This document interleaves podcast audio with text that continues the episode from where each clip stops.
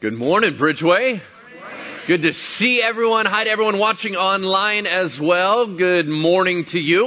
Uh, we need all the time that we have to go through the passage, so we're going to make the intro very short. Take out the handout sheet that was given to you in the front door, and I will draw your attention to that fill in the blank. Uh, the rest of our material is going to be on the screens as we're combining Matthew, Mark, and Luke today. We are in part forty-three of our Being Jesus series, and I entitled today's message, Grasping God. And I just want to share one thought uh, as we get to the fill in the blank. It's this. The Bible suggests that we will worship forever. The Bible says that we are going to praise God all the time, and it's not going to get boring.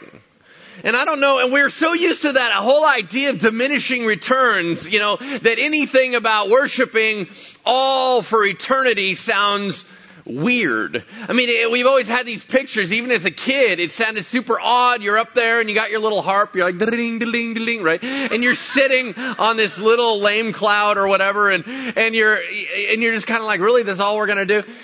Here, here's why I don't think it's going to be like that. Here's why I don't think it's going to be boring. Um, someone suggested to me the other day, um, and maybe I've shared this with you, but it was so impactful to me. They were talking about the four living creatures around the throne. And they talked about the fact that the way that it's written seems to suggest they were doing a call and response, that one would cry out a glory of God and the other one would respond with worship and praise. And the idea was that every time on the different sides of the throne, every time they looked at God, they saw a new side of Him, a new revelation of Him, a new glorious picture of Him, a new part of Him. And they were so stunned that they would cry out glory and praise, and the other one would say, well, look at what I see. Well, look at what I see. Well, look what I see. And all they would do was fire back. The reason why I don't believe it's going to be boring to worship forever in heaven is I think we're going to be continually impressed. Over and over and over, God does not diminish. He's that great to where every time you look at Him, the Bible says right now we look at Him through a glass darkly, but then we'll see Him face to face. We literally have to have transfigured bodies just to be able to contain what we're about to see. And every time you see God for eternity, you will see something new. And that means all the time you have fresh revelation of God, and you are so amazed you can't help but say, wow. And that is glory and worship.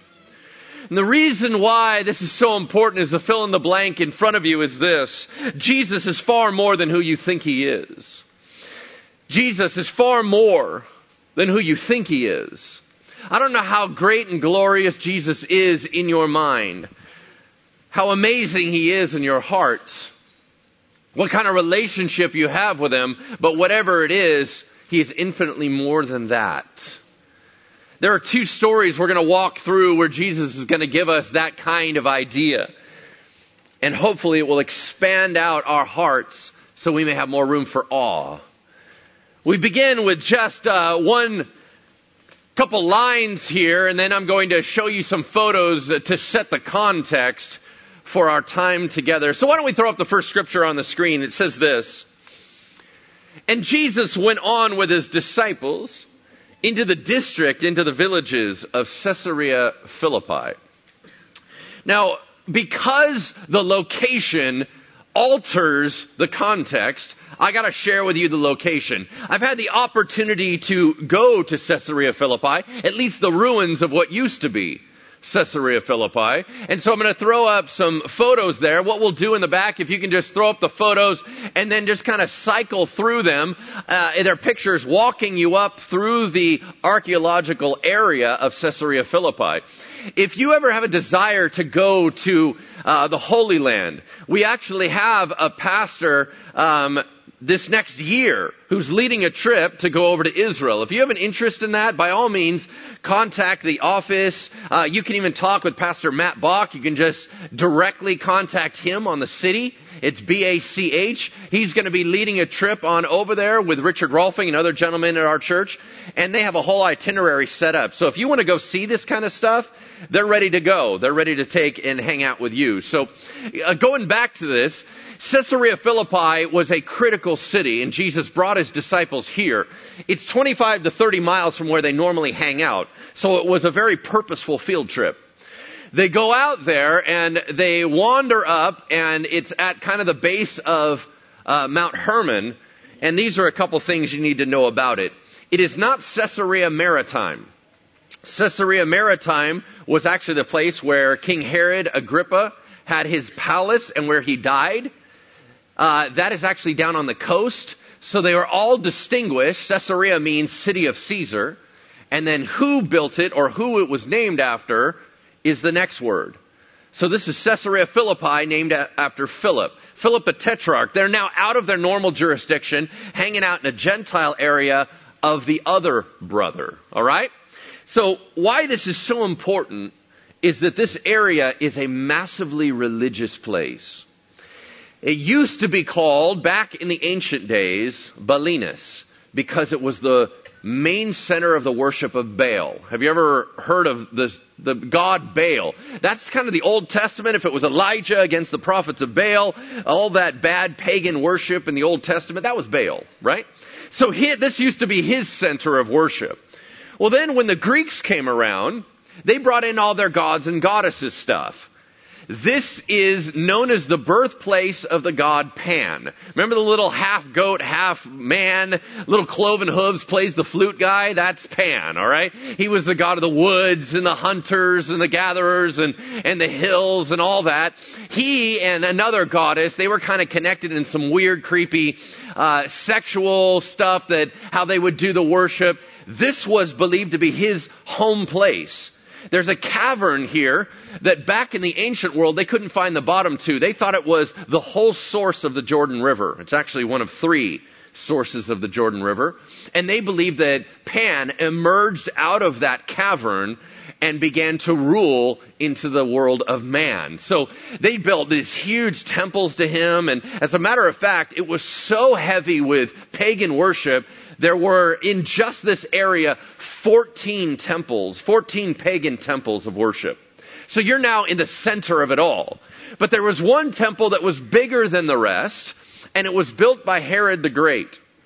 It was a massive, white, marble, shining, beautiful temple, and it was built to the god Caesar.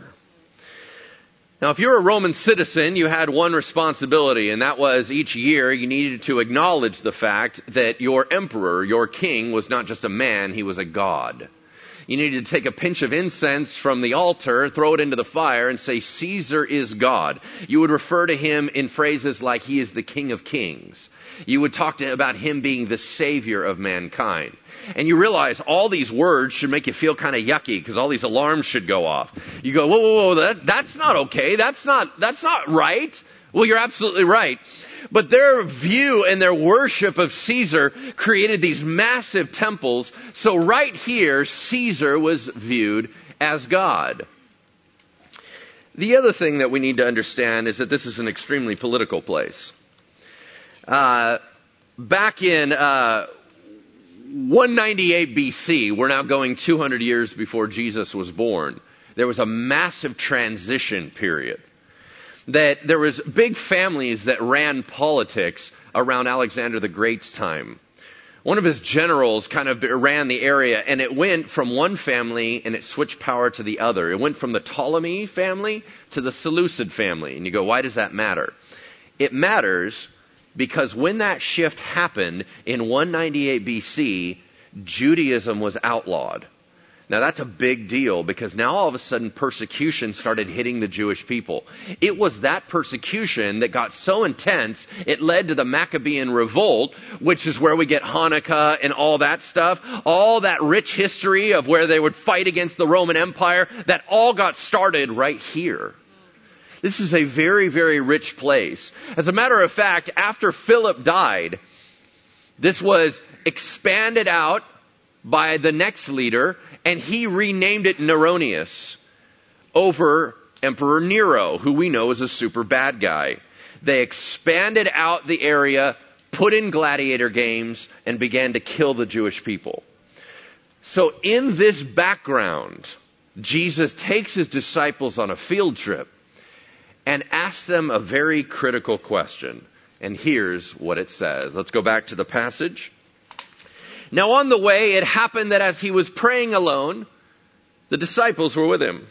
And he asked them, who do people, who do the crowds say the Son of Man is? Who do they say that I am? And they answered, well, some say John the Baptist, others say Elijah, and others Jeremiah, or one of the prophets of old has risen from the dead. Here's his point. On this backdrop, everybody's got gods, everybody's got opinions. I want to know, what do you think is the opinion of everybody out there about who I am? And we live in that same kind of view, right? I mean, there's a lot of faiths and religions and denominations and groups that think different things about Jesus. They would say, well, I think Jesus is like, he's like one, he's one God of many. Or others would say, no, he's not a God, he's just a good guy. Well, well he's a teacher. No, he's a prophet. No, he, everybody's got an opinion. So Jesus first, on this backdrop, said, out of all the religions in the world and what everybody thinks, who do they think I am? So they began to throw out some ideas. They're like, well, let me tell you, actually, some people think you're John the Baptist. Now, of course, that's silly because they lived at the same time. But by the time they asked this question, John the Baptist had been beheaded. Now, John the Baptist was the last big dog to hit the scene. After four hundred years of silence where God did not speak to the Jewish people, a prophet arose and he said, thus saith the Lord. That was John the Baptist. Everyone was like, whoa, God's back in town. He's now speaking through his people. So they really respected John the Baptist. John the Baptist got his head cut off because of a dumb king and a wild dance. That's not a good idea. So when he killed John the Baptist and they beheaded him, everyone's like, ooh, I think you got some bad mojo on you. I don't, I don't think you should have done that. So now some people are like, oh man, that's John the Baptist come back from the dead. No, John the Baptist was Jesus' cousin and they actually lived at the same time. So that's kind of a dumb idea. So they thought, well, maybe you're, you're Elijah back from the dead. Why would they think that? Because all the Jews knew that when the Messiah showed up, Elijah would be the forerunner. He would be the herald. He would say, and here comes the Messiah. They knew that. They had, they still today believe that before the Messiah comes, Elijah will come in. And Jesus said, yeah, that was fulfilled by John the Baptist too.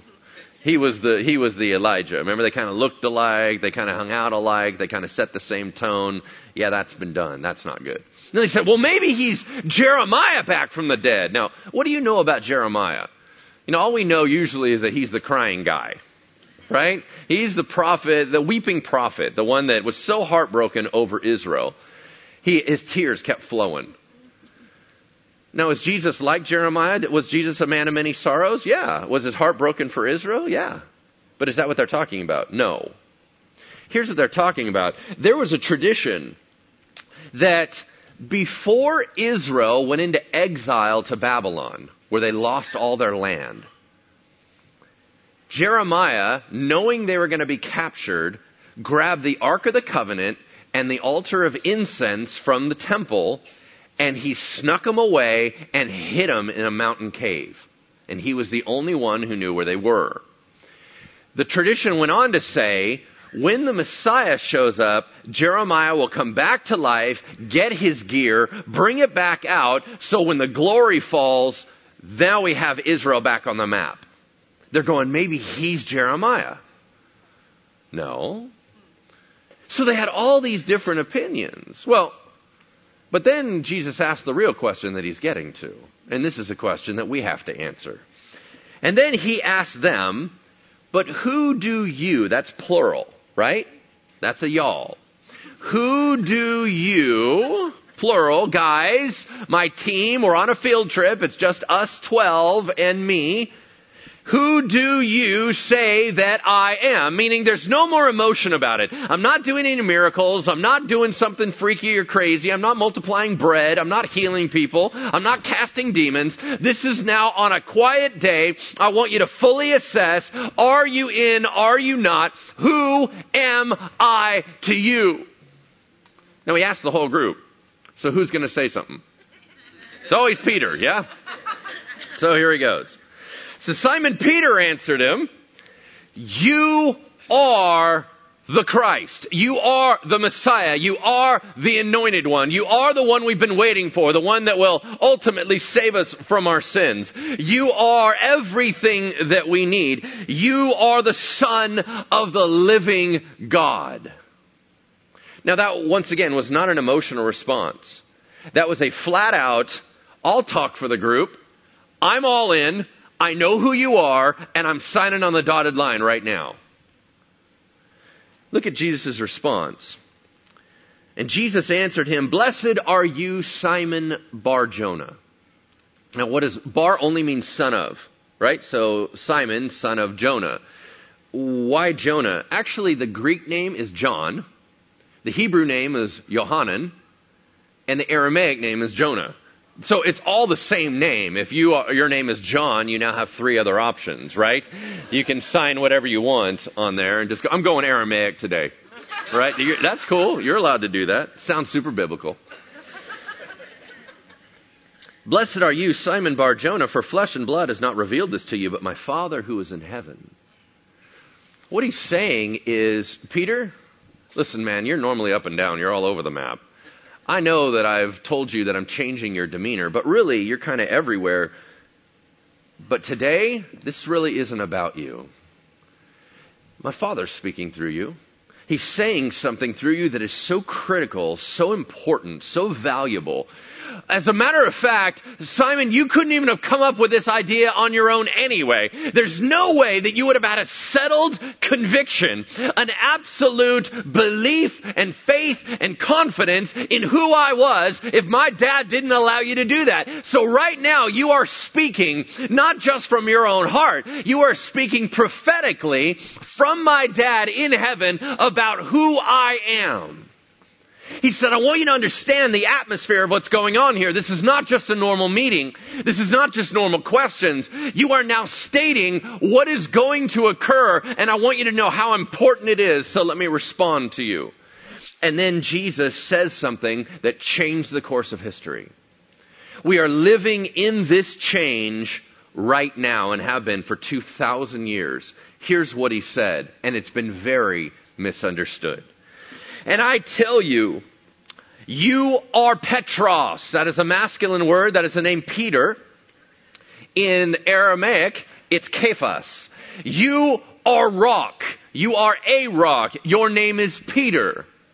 And on this rock, Petra, which is a feminine form, people go, oh, maybe what does that mean? In, in actually the Aramaic, he would have used Kephas at this, both, on both sides. So it, I don't think there's much difference between the words. I know a lot of people make a big deal, but actually in Aramaic it's not different. It's the same. And I tell you, you are Peter, a rock, and on this rock I will build my church, and the gates of hell shall not prevail against it. I will give you the keys of the kingdom of heaven, and whatever you bind on earth shall be bound in heaven, and whatever you loose on earth shall be loosed in heaven. And he strictly charged them to tell no one about him. Right there, you have the germinating thought and concept that launched the Roman Catholic Church and launched the Pope. So have things been different for the last two thousand years? Are there any Catholics in the world? Yeah, okay, you kind of get it, right? I mean, it literally shaped a whole concept. Now, not all of Catholicism is locked into one passage. There's a lot of different passages that, that they feel very much backs up and supports how the Roman Catholic Church works. But if we're talking about apostolic succession, why there can be a pope, you're looking at it right there. Why? Because here's how they read it. Peter was selected out by God to be the full authority, the infallible an all-powerful authority that Jesus gave all authority to. So Peter was the first pope, the first bishop of Rome. He then had to transfer and impart it to the next pope. So and then the next one got it, and the next one got it. And so there was always one head of the church, because the church was empowered by God to discern his will, open up doors, lock down doors. They had full authority on earth to forgive sins, to deny people. Um, they had all access all the way down to the Pope we have today, Pope Francis. Now, is that what it says? That's the big thing. Now, you're, we happen to be in a Protestant church. So most people are going to go, ah, no way, that's not what it says. Well, let's talk about that. Because you actually have to look at all the different words. Let's find out what it does mean. Because here's what's intriguing. Uh, people have had all kinds of opinions on what it means. There's actually four major Protestant opinions on what it means. Let me give you those options first before we dive into it, because really it has to do with who's the rock and what's going on, right? So the first option is this. Is it Jesus himself? Did, did it go something like this? Hey, Peter, you're a rock, but upon this rock, and he pointed to himself, I'm going to build my church. Is, is that is that legit? And you go, well, okay, that could be totally legitimate because we know that Jesus Christ is the rock. He says the wise man builds his house upon the rock and the foolish man builds his house upon the sand. Who is he talking about but himself? And you go, okay, so Jesus is the rock. All right, so maybe that's your option. What about second one? Is it the truth that Jesus Christ is the Savior of mankind? Is that what God's going to build his church on? Meaning, listen, the gospel. Is he saying, Peter, what you just said, that message right there, that is going to be what I'm going to build my church on. Everybody that believes in the gospel and in me, I will give the right to become sons and daughters of God, and they will be my family. Is that what it means? Or is it number three, Peter's faith? It's not necessarily the information. It was that Peter said, I trust you full force. And that faith activated all that God was doing. And he said, through that belief, if you believe in me, you will not perish, but you'll have eternal life. And through that faith, I will build the church. Is that what it is? Or is there another option? I'm going to suggest to you that my particular view based on study is actually the fourth. The fourth view is that it is actually talking about Peter, but not quite how you think. Most grammarians or people that study grammar, especially in foreign languages, and as a matter of fact, all the most hardcore commentaries that I studied on this subject all agree on this one issue. He's talking to Peter. All the language shapes back to pointing to Peter. As a matter of fact, there's a bunch of ways that if Jesus wanted to turn the story and go, I'm going to build it on me, and this was actually all about Jesus or all about faith or all about Um, truth, it should have been written different. This is written in such a way that it does center around Peter initially. So why? Follow with me. Peter is a special kind of rock. He is the first living stone built on the cornerstone of Jesus. In other words, the true rock is God. We know that, and all the ancient Jews knew that. As a matter of fact, the Old Testament calls God the rock over and over and over and over. It says, who is a rock like our God? God is my rock and my fortress. So we know God is the ultimate bedrock. God is the foundation of all things. But then the Old Testament also uses the word rock to describe anyone that God moves through to do his will. So Abraham is called the rock in the Old Testament, meaning that through Abraham, God built the Jewish people. So he is a rock like God. Well, in the same way, Peter is a rock like God because God is moving through him. And here's why he's so critical. It doesn't depend on Peter. He was just the first member of the church. In other words, as the leader of the apostles, he has influence, but not a greater spiritual authority. We know that Peter is fallible because he kept getting rebuked by everybody. He got rebuked by Jesus, rebuked by Paul, and then, I mean, he was all over the place. He did the, you know, denied Jesus three times. I mean, he's all over. So it's not that he's infallible. It's not that he's special. It's that God began to build his church, and the first little rock he slid into place on Jesus Christ was a guy named Peter. And then what he begins to do is slide every other rock right next to him and start building and start building and start building. How do we know that? In Ephesians two twenty, the Bible says that the church is built on the foundation of the prophets and the apostles. They, being used by God, set the foundation. But Jesus is the cornerstone on which everything hinges and the force that holds everything together. As a matter of fact, it says it this way. Ephesians two nineteen through twenty-two. You are no longer strangers and aliens, but fellow citizens with the saints and members of the household of God, built on the foundation of the apostles and prophets, Christ Jesus himself being the cornerstone, in whom the whole structure, being joined together, grows into a holy temple in the Lord, and in him you also are being built together into a dwelling place for God by the Spirit.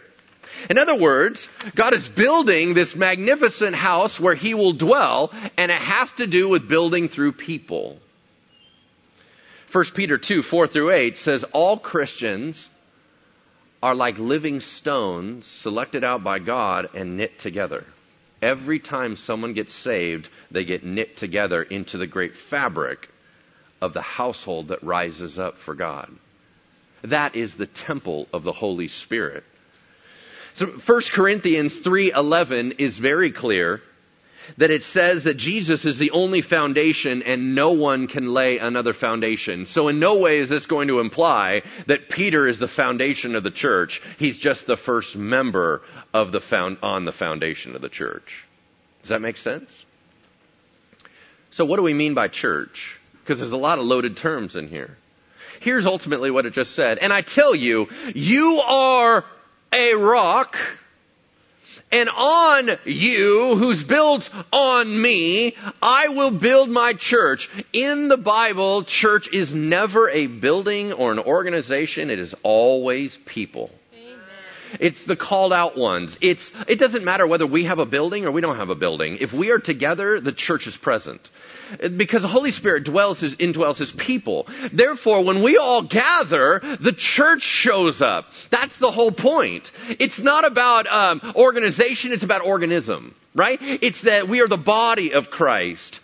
And so it says, and I tell you, you are a rock, and on this rock, with me as the cornerstone, I will begin to build all people throughout all time that are my sons and daughters into something that I will dwell in, my temple, and the gates of hell shall not prevail against it. This is where we also get lost. I've taught it, I believed it, I saw it for a long time that this was a spiritual warfare passage. It's actually not really. Here's why. It's bad translation. It doesn't say, um, and the gates of hell shall not prevail against it. It says, and the gates of Hades will not prevail against it. And you go, whatever, Hades, hell. No, that's actually different. Here's why. Hades is the Greek version of the Hebrew concept of Sheol. Sheol is the place of the dead, good and bad. As a matter of fact, in literature around the same time, this phrase is used a lot. And it always means the same thing. The phrase, gates of Hades, always refers to death. So now what does it say? And upon you, Peter, as the first member, I'm going to have a whole bunch more members that are going to join along with you, built upon me as the cornerstone, and death will never shut you down. Because my people never die. So his whole point was, I don't care who go- comes against my church. Well, even if you martyr us all, death can't hold us. We don't die. So we will always keep moving forward. We will always advance. The kingdom of God will always grow and expand, because when Jesus Christ died on the cross, he took the keys to death and hell and said, now death has no mastery over us. The enemy's got nothing on us. And now, death, where is your sting? I got the keys. You can't kill us. And then it says, and I will give you the keys of the kingdom of heaven. That doesn't mean the keys of the kingdom as if now Peter gets to make all the decisions. It's that Jesus owns the keys. Who's he letting borrow the keys but the church? Why? Because you give to a good steward stuff to watch over. And you go, well, that's a terrible idea. Don't ever give people stuff. They're lame. Well, you're probably right. However, God keeps doing that. In the Garden of Eden, it was God's garden, but he allowed Adam and Eve to tend it. Um, in the same way, God's, it's God's gospel, but we're out there sharing it. Do we mess it up sometimes? Yes, absolutely we do. But God loves to work through his people, work through his creation. In the same way, he grabbed Peter and said, hey, come here as the spokesman of the church. I'm telling you, that I'm giving the keys to the church to be my steward. What does a steward do? A steward makes sure in the king's house in the morning, he opens the door, and at night, he closes the door. And in any other time, he ushers in and says, the king is that way. That's what stewards do. So what are we to do as the church? We are to unlock things for people, and we are to let them know that it will be locked soon. Therefore, the whole idea is that we're displaying the gospel. Peter, how did he, what? Unlock things and lock things. Peter was a spokesman that launched Pentecost message where three thousand people got saved in one day. Peter was the one who preached when the Holy Spirit came upon the Samaritans. Peter was the one who preached and the Holy Spirit came upon the Gentiles. Peter was the one, right? That was what he was saying. Listen, kid, you're leading my charge on how the church displays the gospel and you're unlocking all these things that everybody else used to be condemned. Condemned to hell, but now because of the gospel you're promoting, everything's unlocking all the way around. Amen. And I will give you the keys to the kingdom of heaven, and whatever you bind on earth shall be bound in heaven, and whatever you loose on earth shall be loosed in heaven. What does that mean? Once again, we still have this idea that it means spiritual warfare. I need to be very clear. The idea of spiritual warfare and the power and authority of the believer is taught heavily in Scripture. It's just not primarily here. All right? This is an easy one we try to grab onto. I'm going to blow up a couple of these today uh, that we normally like to just grab and memorize. This is actually not one of those. Here's why. That's another bad translation. In Greek, the words jump all over themselves. They double up, and they're written in a certain way as to reverse order of things. And this is the best translation. And whatever you bind on earth has already been bound in heaven. And whatever you loose on earth has already been loosed in heaven. What's the point? The problem with the way we read this is we think we get to tell heaven what to do. Everybody on earth, hey, I'm going to make God do this. I'm going to say, this is what happens and God has to back it up. I'm going to write the check. God has to cash it. We know that's not right. You know that you're never in charge telling God what to do, right? So actually, the better translation is, whatever is God's will, he'll carry it out on earth, and you will be the one to deliver that message. You will be the one to launch and unlock and do everything according to what you know God has already said in his word. So if you say to someone, the time is now, it is time to get saved, today is the day of salvation. You didn't come up with that. You pulled that out of the Bible. And you said, right now, I am unlocking in front of you the very thing that God has already unlocked in heaven. He's waiting for you. Come to him right now. That is what it means. And he strictly charged them to tell no one about him. Why? Timing. He still has some more things to do. All right, so let's keep going. Uh, let me, let me, let me cite one more thing, just so y- y'all understand that this is not a spiritual warfare passage, but it's a church authority kind of passage. Matthew eighteen fifteen, God uses this again. And you're all familiar with that passage, and so that's another one we get wrong. This is what it says. If your brother sins against you, go and tell him his fault, just between you and him. If he listens to you, you have gained your brother. Now, if he doesn't listen to you, take one or two others along with you, that every charge may be established by the evidence of two or three witnesses. If he refuses to listen to them, tell it to the church. And if he refuses to listen even to the church, let him be to you as a Gentile and a tax collector. Let's pause right there. What's the context? Church authority and discipline, right? We all good on that? Because this is talking about if we have disagreements or we have a hurt towards one another, there is a proper protocol to go through by which God will move through the authority of his people. Yeah? All right. Now, if that is the context, it colors everything after it. Listen to what it says next. Truly, I say to you, whatever you bind on earth shall be bound in heaven. Whatever you loose on earth shall be loosed in heaven. And again, I say to you, if two of you agree on earth about anything they ask, it will be done for them by my Father in heaven. For where two or three are gathered in my name, there I am among them. We keep making that a prayer passage. It's not a prayer passage. It's a church discipline passage. What does it mean? It means, and where the church is gathered, God will move through them to keep things in line. He's saying, listen, y'all need to keep some organization to this whole thing, and I will reveal my will through my church. Now, is it true that God answers prayer and it's powerful in getting together corporately? Yes, it is. Just be careful what passages you're using, right? All right, let's dive back into it. And then he says something we've referred to in prior weeks. It says, and he said to them, but I tell you truly, there are some standing here who will not taste death until they see the kingdom of God after it has come with power. I told you that every time this is said, it's followed by the same story. This is that story. Now, about six to eight days after after these sayings, Jesus took with him Peter and James and John, his brother, and he led them up to a high mountain by themselves to pray. Now, where did this happen? We have no idea. Why? Because there's a couple mountains. The traditional site, if you go over there, is Mount Tabor. That is wrong. It's not even in the area. It's more likely Mount Hermon. But did he really take him to the top of Mount Hermon that's nine thousand two hundred feet above sea level? Mm, probably not. So it's probably on the side of the mountain. And what's interesting is they went up there to do what? What's the last two words? To pray. They went up to pray. Why did Jesus need to have prayer time?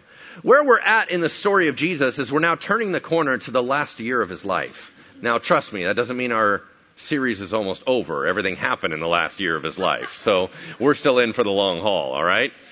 We got a whole nother year of this, so just understand.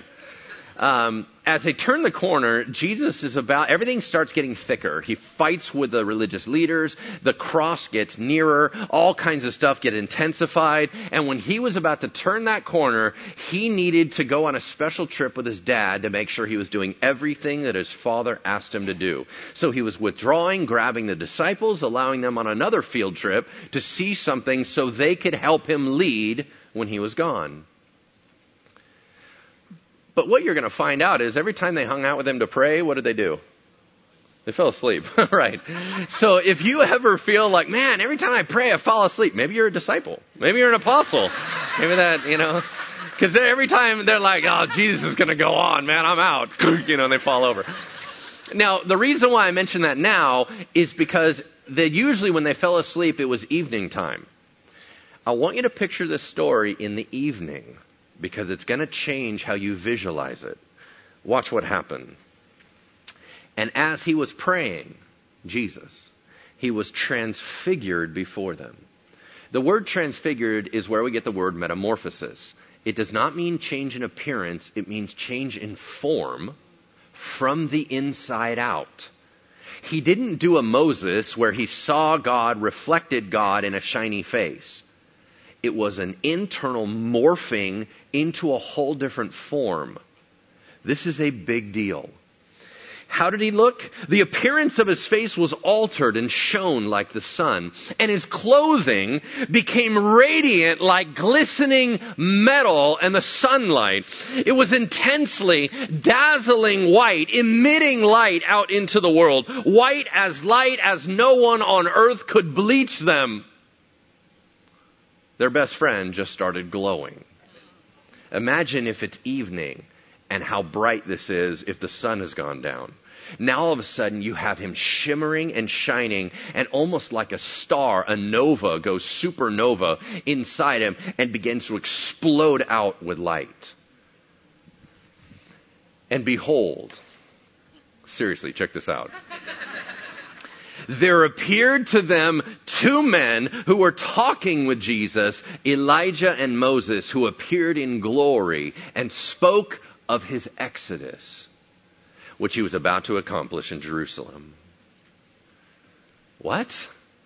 Not only did their best friend just go shiny, now all of a sudden two guys show up that didn't used to be there a second ago, and they know who they are. Were they reading name tags? Was it the license plate? What was it? I don't know, but they probably looked and they're like, nobody dresses like that. That's Elijah, right? Because they know that he had that kind of old school look, the, the John the Baptist camel's hair, right? Belt around his waist. They're going, that's Elijah. And the other one, they're like, that's Moses. And they're tripping out and they're already asleep. So they're just trying to get their bearings. And they're like, man, there's people showing up and there's glowing stuff and they're, I mean, they're completely scared out of their minds. Why Elijah and Moses? Moses is a representative of all that is the law, and Elijah is the prince of the prophets. You now have the law and the prophets ministering and bowing down before Jesus. Why? Because the entire gospel of the Old Testament shines towards Jesus. Everything in the Old Testament points towards one direction. Jesus, Jesus, Jesus, Jesus. So sure enough, you have the two big dogs of representation of the Old Testament. And here they are ministering to the great one. This is not an equal thing. This is Jesus being ministered to by Moses and Elijah, bowing down to him, knowing who he is. And they're talking about what? They're talking about the cross. The Exodus. What is the Exodus in the Old Testament? It means when God led his people out from bondage and slavery and led them to the promised land, right? Isn't that what Jesus did on the cross? He then took all of our sin and showed us how he would lead us out of our bondage and slavery to sin to head towards his presence, which is deliverance and freedom and heaven. And they're talking to him about it. Hey, Jesus, we get it. We understand. Dad, your, your father says that this is what you're right in line. This is what's going to have to happen and blah, blah, blah. They're having all this dialogue with him. What's a drag is by the time these guys fully wake up, the conversation is over. They missed most of it. Look at the next line. Now, Peter and those who were with him were heavy with sleep. And when they became fully awake and they saw his glory and the two men who stood with him, and as the men were parting from him, meaning now they're leaving. Well, as they're parting from them, Peter has to say something. Peter said to Jesus, Rabbi, Master, Lord, it's good that we're here. If you wish, you know, we could totally make three tents right here. One for you, one for Moses, one for Elijah, not knowing what he was saying. For he didn't know what to say. He was terrified. You know, all the other disciples just clam up and Peter's like, blah, blah, blah, blah, blah, blah. I gotta say something. Why did Peter want to make them little shelters? You know, some people will go, well, those are tents. You know, and the, the Feast of Tabernacles comes up periodically. And, and Israel, they live in booths for seven days. And so he was trying to have a religious ceremony. No, I don't think so. Maybe. Here's what I think he was trying to do. Say, please don't go away. I, I think in his heart, he wanted to hold on to that moment. I think he was thinking, no way, that's Moses and Elijah and my best friend Jesus is totally glowing. Can we hang on to this? I don't want to lose this. Have you ever been in a, a time with the Lord where you just felt everything was right and everything was peaceful and you felt the presence of God and you felt connected and you felt like, yes, this is what it's all about, and you didn't want to go away? I think that's what Peter was struggling with. Why did Jesus just rebuke him last time? Because he said, Jesus, you don't have to go to the cross. We can do another way. We'll make sure you don't have to go. Just hang in with us. Don't leave us. And Jesus said, stop it. Why do you keep trying to hang on to the past? Don't hang on to the present. I'm taking you somewhere. Because here's the thing. Here's why we should always be okay letting the glory dissipate. Because there's more to come. We always think that that was it. That was the big movement of God. That was the big time. Oh, I remember back when I was in college. Oh, I remember when I was a young person. Oh, I remember when I had this experience. And I remember when I was... Hold on. God's not dead. Are you telling me that he doesn't have more stuff? Are you telling me that his infinite creativity, he doesn't have more for us to engage with? That he doesn't have more things to blow our minds? That he doesn't have more intimacy to have with us and encourage us and to love on us? It's all right if the glory dissipates because more glory is to come. And Peter couldn't understand that. You got to understand, he was putting up three shelters, and in his mind, he's like, well, maybe it's, you know, that's cool. There's three big dogs together. And I think at that point, Jesus is going, we're not talking about equals. We're not equals here. So, kid, I don't even think you know what you're doing. This is the other funny line. Look at the next line. And as he was still speaking these things, God cuts him off. Why do you got to cut off Peter? Because he won't stop talking. Peter gets cut off a lot. And God's like, okay, hey, hey, hey, hey, hey, right? You stop talking.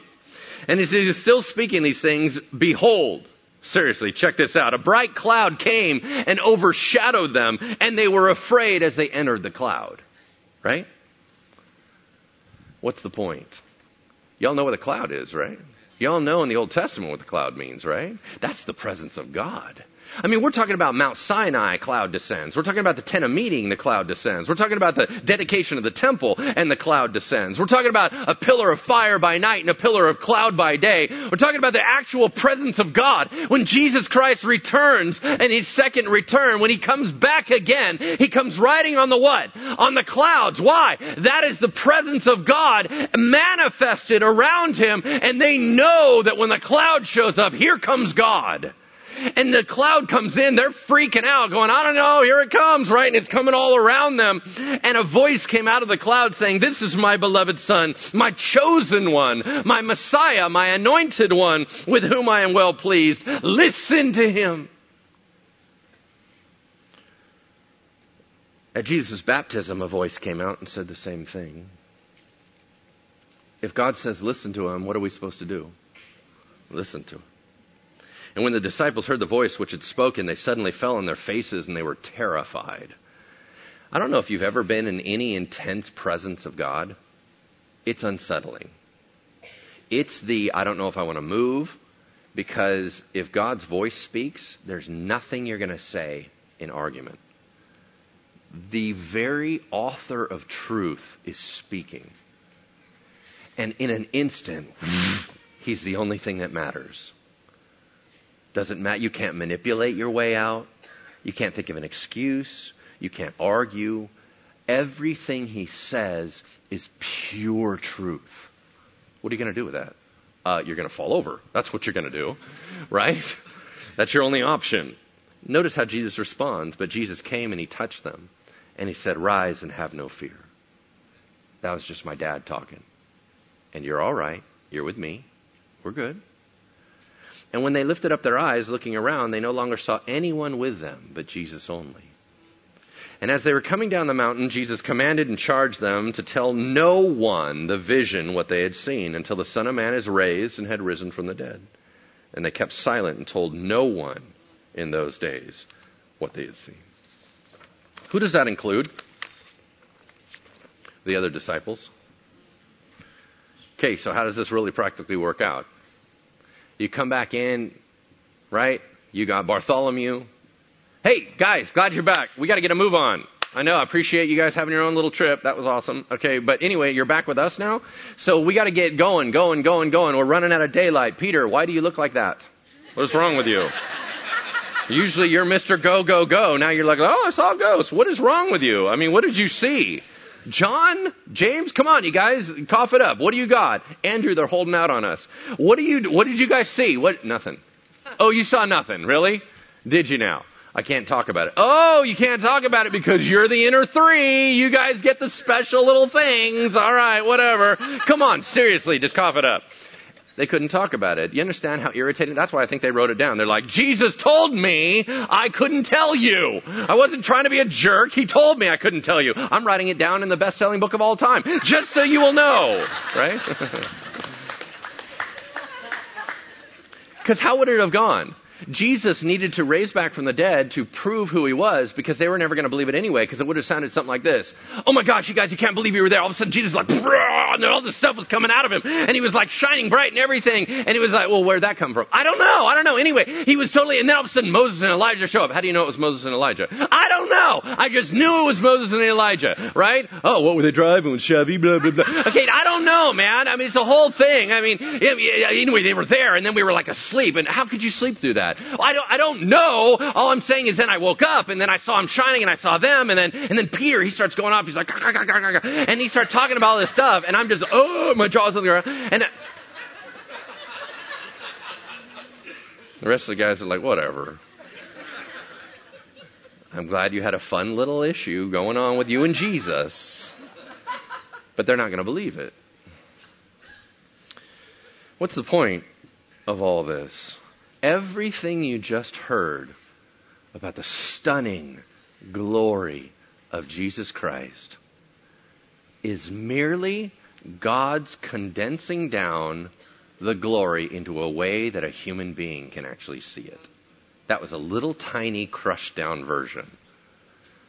What's the point? Oh, he's bigger than that. He's infinitely more beautiful and majestic and greater than that. He is God. And what it says is that when we see him face to face, the only way we can even contain it is because our bodies are transfigured. Our bodies are transformed so we can behold the glory of God. And for the rest of eternity, you're going to say the phrase, wow. Does it matter that we keep growing in the Lord? Does it matter that we have intimacy with God? Does it matter that we keep chasing after him and reading his word? Does it matter that we keep listening for his voice? Absolutely. We're talking about God. We're talking about God wanting to be with his people. We're talking about God making a way for us to hear him. We're talking about God walking with us. We're talking about the Holy Spirit indwelling our hearts. This is the Christianity that is exciting. If we have ever allowed it to be a dry information gathering, we failed. We serve a living and active and shocking God. Amen? Amen. Let's close in prayer. Heavenly Father, thank you for this morning. Thank you, Lord, for loving on us. And, and Lord, your intense glory. May we magnify you, make you as big as you are in our minds. And to everyone else, may your worship rise up in this place. That, God, the one thing we desire is your presence. That you would be here with us. And whatever that means is great, because you are the one that knows better. So, Father, if you just dwell in this place and move on our hearts and transform lives, that's awesome. Awesome. If you want to show us who you are more so we have more awe, that's excellent. And so, God, we submit to you. We love you. We, we give our lives afresh to you. And we tell you that we know it's all about you. May you be glorified in Jesus' name. Amen. Have a wonderful day, and we'll see you next week.